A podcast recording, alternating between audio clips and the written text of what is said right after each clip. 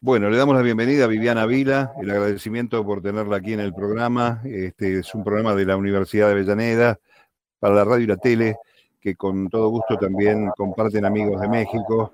Y esa es la idea, ¿no? Charlar un poco con las mujeres en distintas disciplinas. Ante todo, muchas gracias. Hace mucho que no nos vemos, así que te agradezco mucho que estés este ratito con nosotros.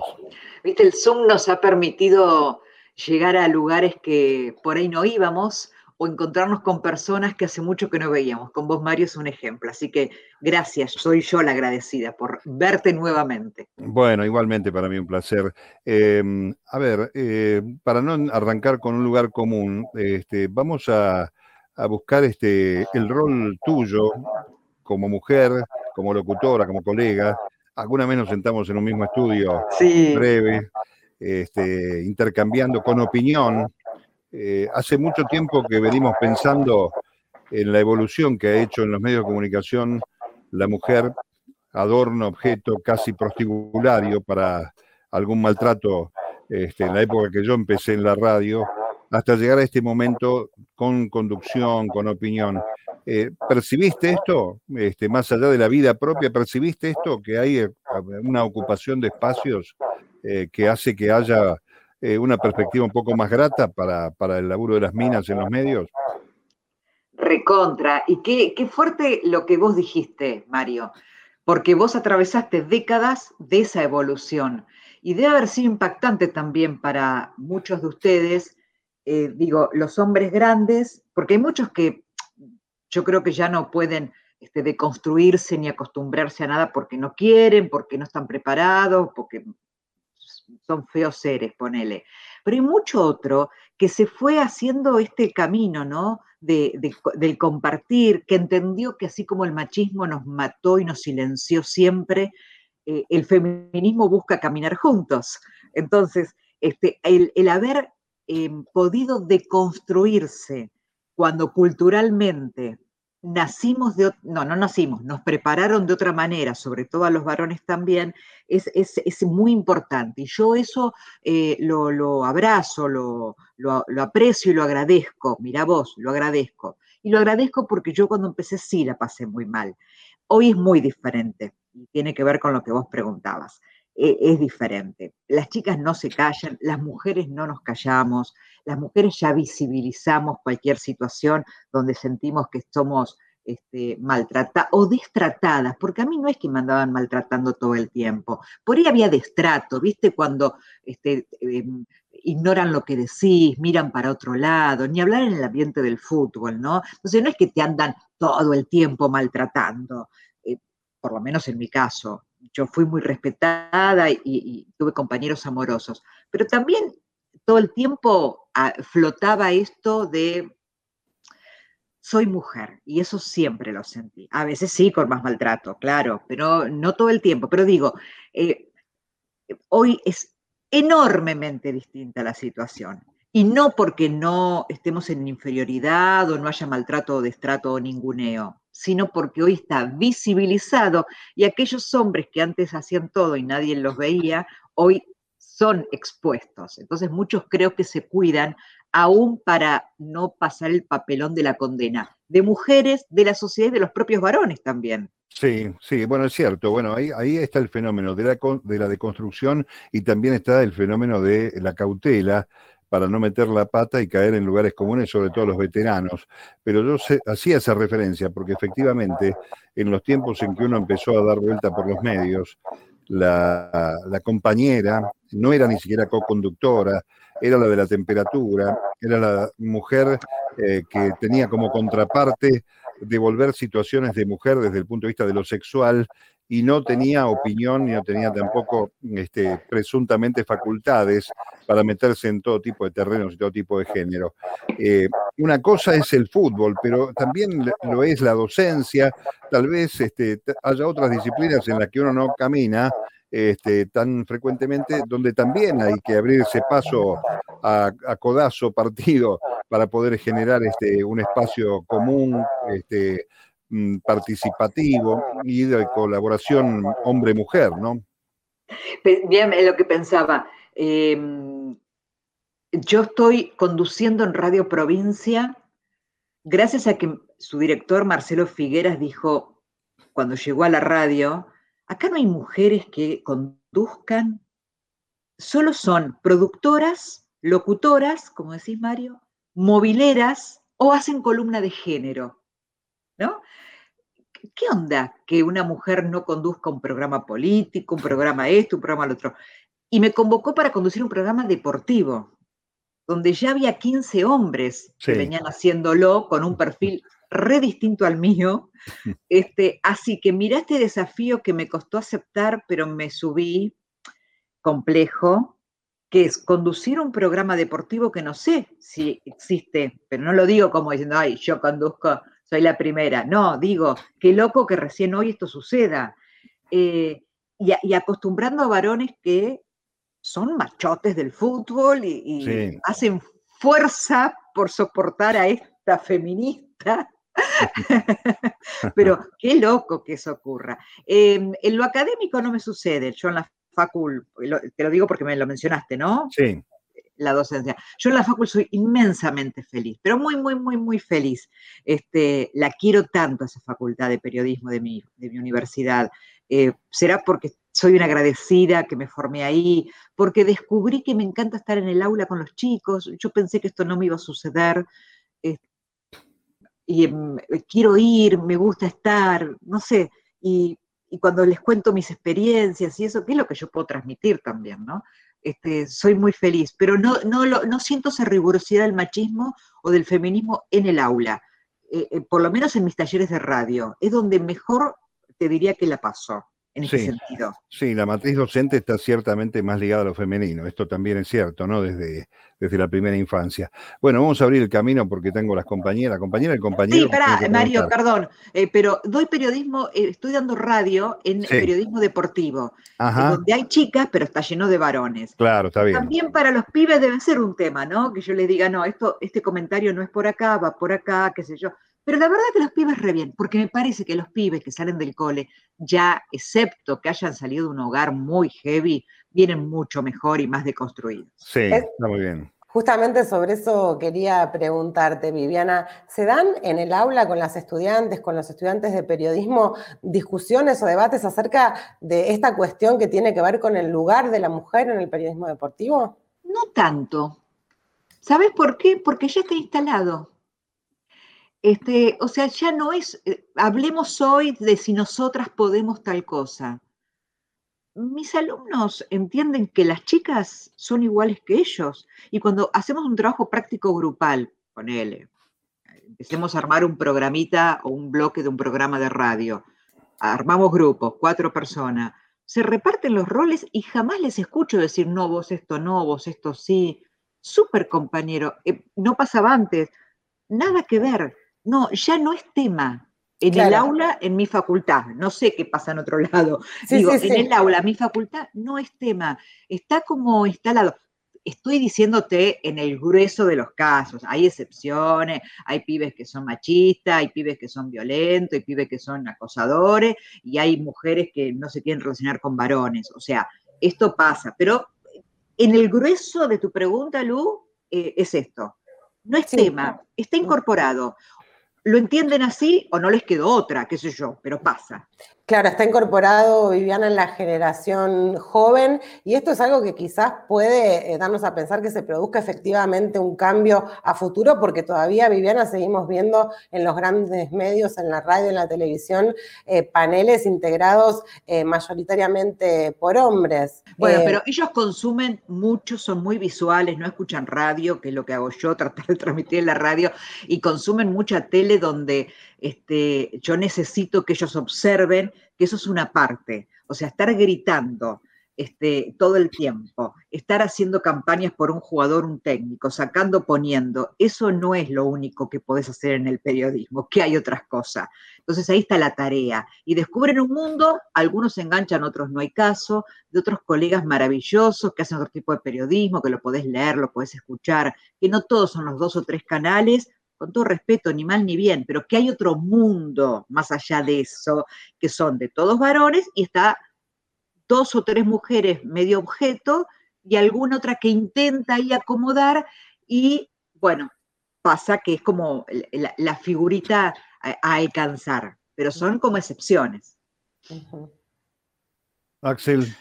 Eh, Viviana, quería consultarte, bueno, estamos a pocos días del inicio de la Copa, de la Copa América, esta copa que ha sido en estos últimos tiempos este, muy maltratada porque había dos sedes, después se cambiaron por la epidemia y ahora pasó justamente a Brasil, este, en donde evidentemente este, los casos de contagio son muy altos. ¿Cuál es tu opinión al respecto? Quería también decirte si en esto ves también algún cambio que no veo tampoco ni árbitros ni jueces de línea que sean mujeres. Bueno, eh, hay un cambio con eso último que dijiste que tiene que ver con, por ejemplo, se designó un grupo de mujeres eh, árbitras y un grupo de mujeres, eh, de, árbitros varones que van por ahí a la Eurocopa, este, o sea, la competencia de selecciones en Europa, y la, desde Europa mandan algunos para acá, hacen como un intercambio, ¿no? Entonces allá va, por ejemplo, Rapalini, y como árbitro digo, este, y, vienen, eh, y, también hay tres mujeres que van a, trabajar por primera vez en esas competencias internacionales. Ya hubo mujeres en Copa Libertadores, por ejemplo, un espacio muy... ser árbitra debe ser tremendo, porque si digo algo y soy juzgada y maltratada, imagínate lo que es sentenciar con ese gol no fue, te vas afuera con una roja. Ser complejísimo. Yo fui al Mundial de Francia el 2019, femenino en Francia, a trabajar y volví maravillada, no solamente del fútbol, sino del nivel de árbitras. Impactante, me pareció maravilloso pero fuerte fue eso, ¿eh? hay que haber 70.000 personas, qué personalidad, qué ovarios, qué maravilla, yo no sé si podría, me parece que no puedo de ninguna manera soportar esa presión. Las minas tienen una preparación maravillosa. Para una Copa América, que claramente no debe jugarse, no debió jugarse en Brasil, 2.000 muertos por día, me parece un bochorno, un horror, pero lo organiza Conmebol, que es un Estado aparte, independiente, con poder, con presión, con sus políticas este, tremendas en un país dirigido por Bolsonaro, que es peor que toda la Conmebol junta. Entonces, ¿yo por qué tengo que esperar otra cosa? Y además, no creo en determinadas cosas. Por ejemplo, una selección de Brasil que dijo, este, no nos queremos jugar por la sanidad. También sé que se querían ir de vacaciones porque están pasados de competencia entre las de europeas, la, la se funde la eliminatoria con la Copa América, está todo muy mezclado, no quieren más competir, quieren descansar. Entonces, lo sanitario venía bien este, para no hacerlo. Y finalmente, Tite amenazó con renunciar, el técnico de Brasil, ahora va a dirigir Tite, van a estar todos, o sea, todo va, todo va a seguir, todo va a pasar y cuando juegue Brasil, cuando juegue Argentino, cuando juegue Colombia, van a estar todos de nuevo mirando ese partido y nadie va a recordar los muertos. Nos podríamos poner a analizar si este, armando buenas burbujas no, debiese, no debiéramos respetar, yo me cuesta engancharlo eso, pero lo tengo que pensar así, entre tanta muerte y horror, sí, con buenas burbujas, como pasó poner en la NBA, no debiéramos tener estos espacios de esparcimiento. No lo sé, no puedo sacarlo porque me importa tan poco un partido de fútbol en medio de una masacre. Este, entonces, me cuesta decir esto último, pero también tengo que abrir mi cabeza y pensar si esto con buenas burbujas no podría darse. No lo sé, creo que no, pero ponele, bien organizado. El tema es que acá no hay nada organizado y las burbujas se pinchan todas. Pero como está atravesado por lo económico, la fortuna que puso Conmebol, que ya la pagó, ahora hay que devolverle, porque yo te entiendo, Colmebol, che, yo te di millones de dólares, ahora jugame a la pelota. Y las televisiones, o sea, es un deporte hermoso, pero en medio de un gran negocio. Muy complejo. Eh, muy complejo. Lo cierto es que, este, Viviana, lo bueno es que este, puedas vos, este, por formación propia, eh, contarlo desde ese lugar. Y yo tengo que reconocer también, este, gracias a Dios está bien de salud, la influencia de Víctor Hugo, un tipo con muchas libertades, con mucha cabeza abierta como para que todo el mundo no solo pueda participar, sino también desplegar ese concepto que tiene una carga ideológica y de definición subjetiva que a veces este, está lavado en el escenario de la televisión, por ejemplo. Somos súper subjetivos, somos ideológicos, por suerte, nada más feo que ser tibio, además. Este, y, y este, yo fui criada con Víctor Hugo, entonces o sea, no es que yo me formé con Víctor Hugo y me modificó. Es como que me doy cuenta que siempre fui así, solo que tuve la fortuna, porque en la vida hay que tener suerte también, de haber podido desde hace 22 años caminar junto a Víctor Hugo y sus compañeros, o muchos de mis compañeros que son amigos también. Y para mí son ejemplares en ese sentido, porque verlo a Víctor Hugo dar batallas imposibles en soledad y que no le importe ni la patronal, ni el gobierno de turno, ¿cómo, cómo yo no voy a seguir ese ejemplo si él, este, em, él siempre pudo hacer eso? Para mí es ejemplar desde lo humano y desde lo profesional Nadie se le parece a Víctor Hugo. Y yo no quiero ser Víctor Hugo, simplemente quiero tener la posibilidad de, caminar siempre con la misma dignidad y la misma coherencia. Este, y, se pagan costos, ¿eh? porque a mí me echaron de trabajo por pensar así o por estar al lado de Víctor Hugo. Este, pero bueno, sí, yo casi sabía que siempre me iban a echar esos trabajos. Este, pero como es mi único patrimonio, si yo no me defiendo con esto, ¿qué voy a hacer? Mira si voy a andar bajando y subiendo banderas todo el tiempo según me pegue el sol, ni pedo. Este, pero, eh, digo, si tengo esos ejemplos, ¿por qué voy a tomar otros que son despreciables? Para mí es re fácil tomar ejemplos buenos, ¿no? Sí, sí. ni hablar. No, que mencionabas cuando hablábamos de la Copa América, la cuestión detrás eh, del tema de los intereses económicos. Y hoy te estamos invitando también a este programa para cerrar esta semana del periodista que celebramos el 7 de junio, en nuestro día. ¿Cómo ves eh, lo que sucedió, lo que está sucediendo con la, con la infodemia, ¿no? lo que se dio en llamar infodemia en los medios de comunicación, las noticias falsas, la falsa información, la sobreabundancia informativa? Nada es este, gratis, ni, ni adrede, ni sin querer. Este, estamos rodeados de operadores mercenarios, trabajadores de empresas que operan para esas empresas. Entonces, a partir de allí se construye todo un mundo paralelo que es fantásticamente diseñado, que mm, está preparado, que es elaborado, que es dirigido, que no es bruto, sino que está muy inteligentemente armado para que todo eso pueda construir realidad.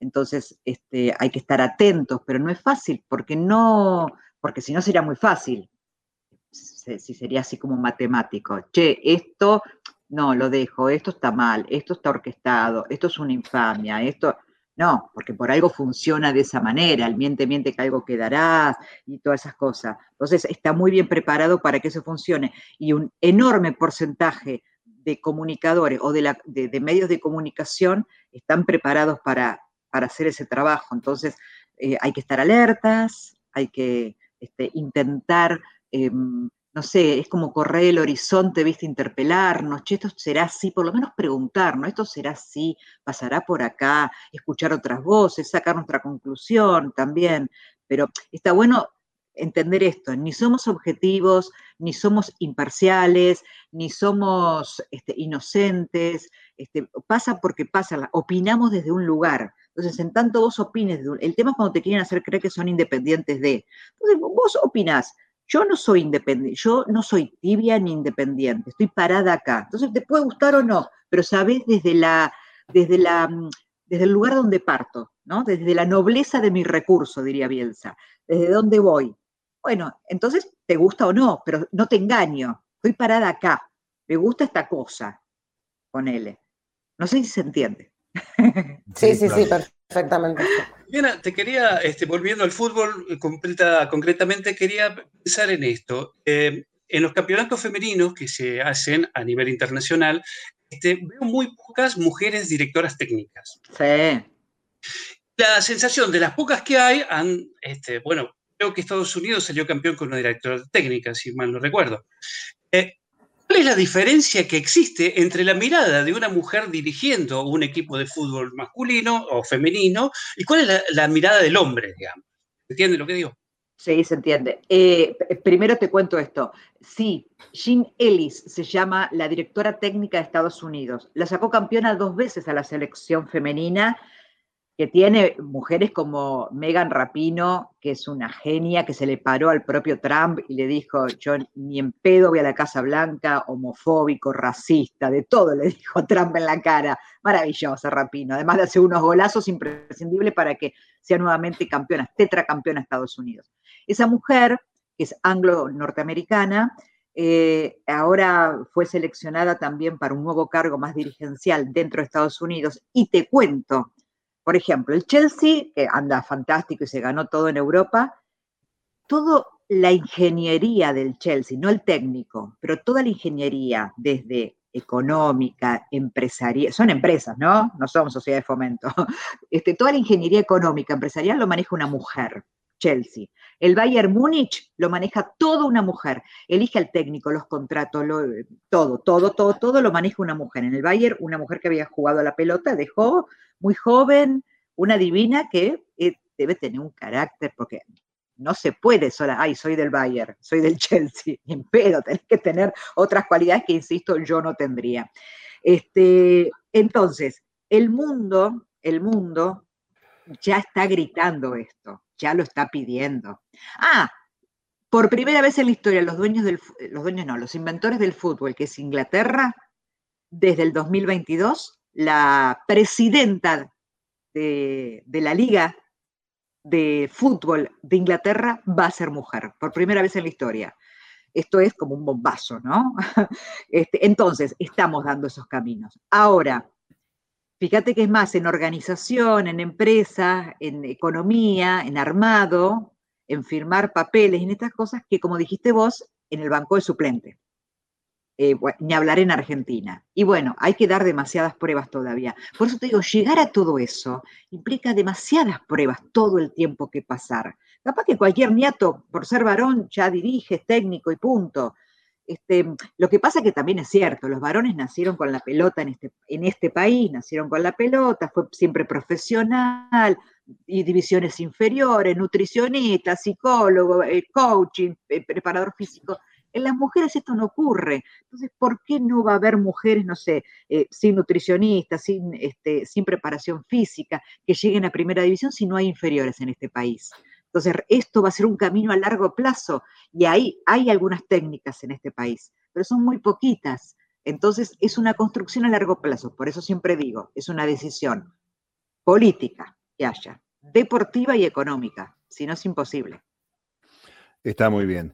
Bueno, viste que no te dije en ningún momento pionera, primera ni nada, este, porque creo que no corresponde desde ese lugar, sino la acción fundante de este, abrir caminos. Y ahí este, me parece que está este, el mérito, más allá del gran trabajo intelectual y de la formación de la que hemos dado cuenta.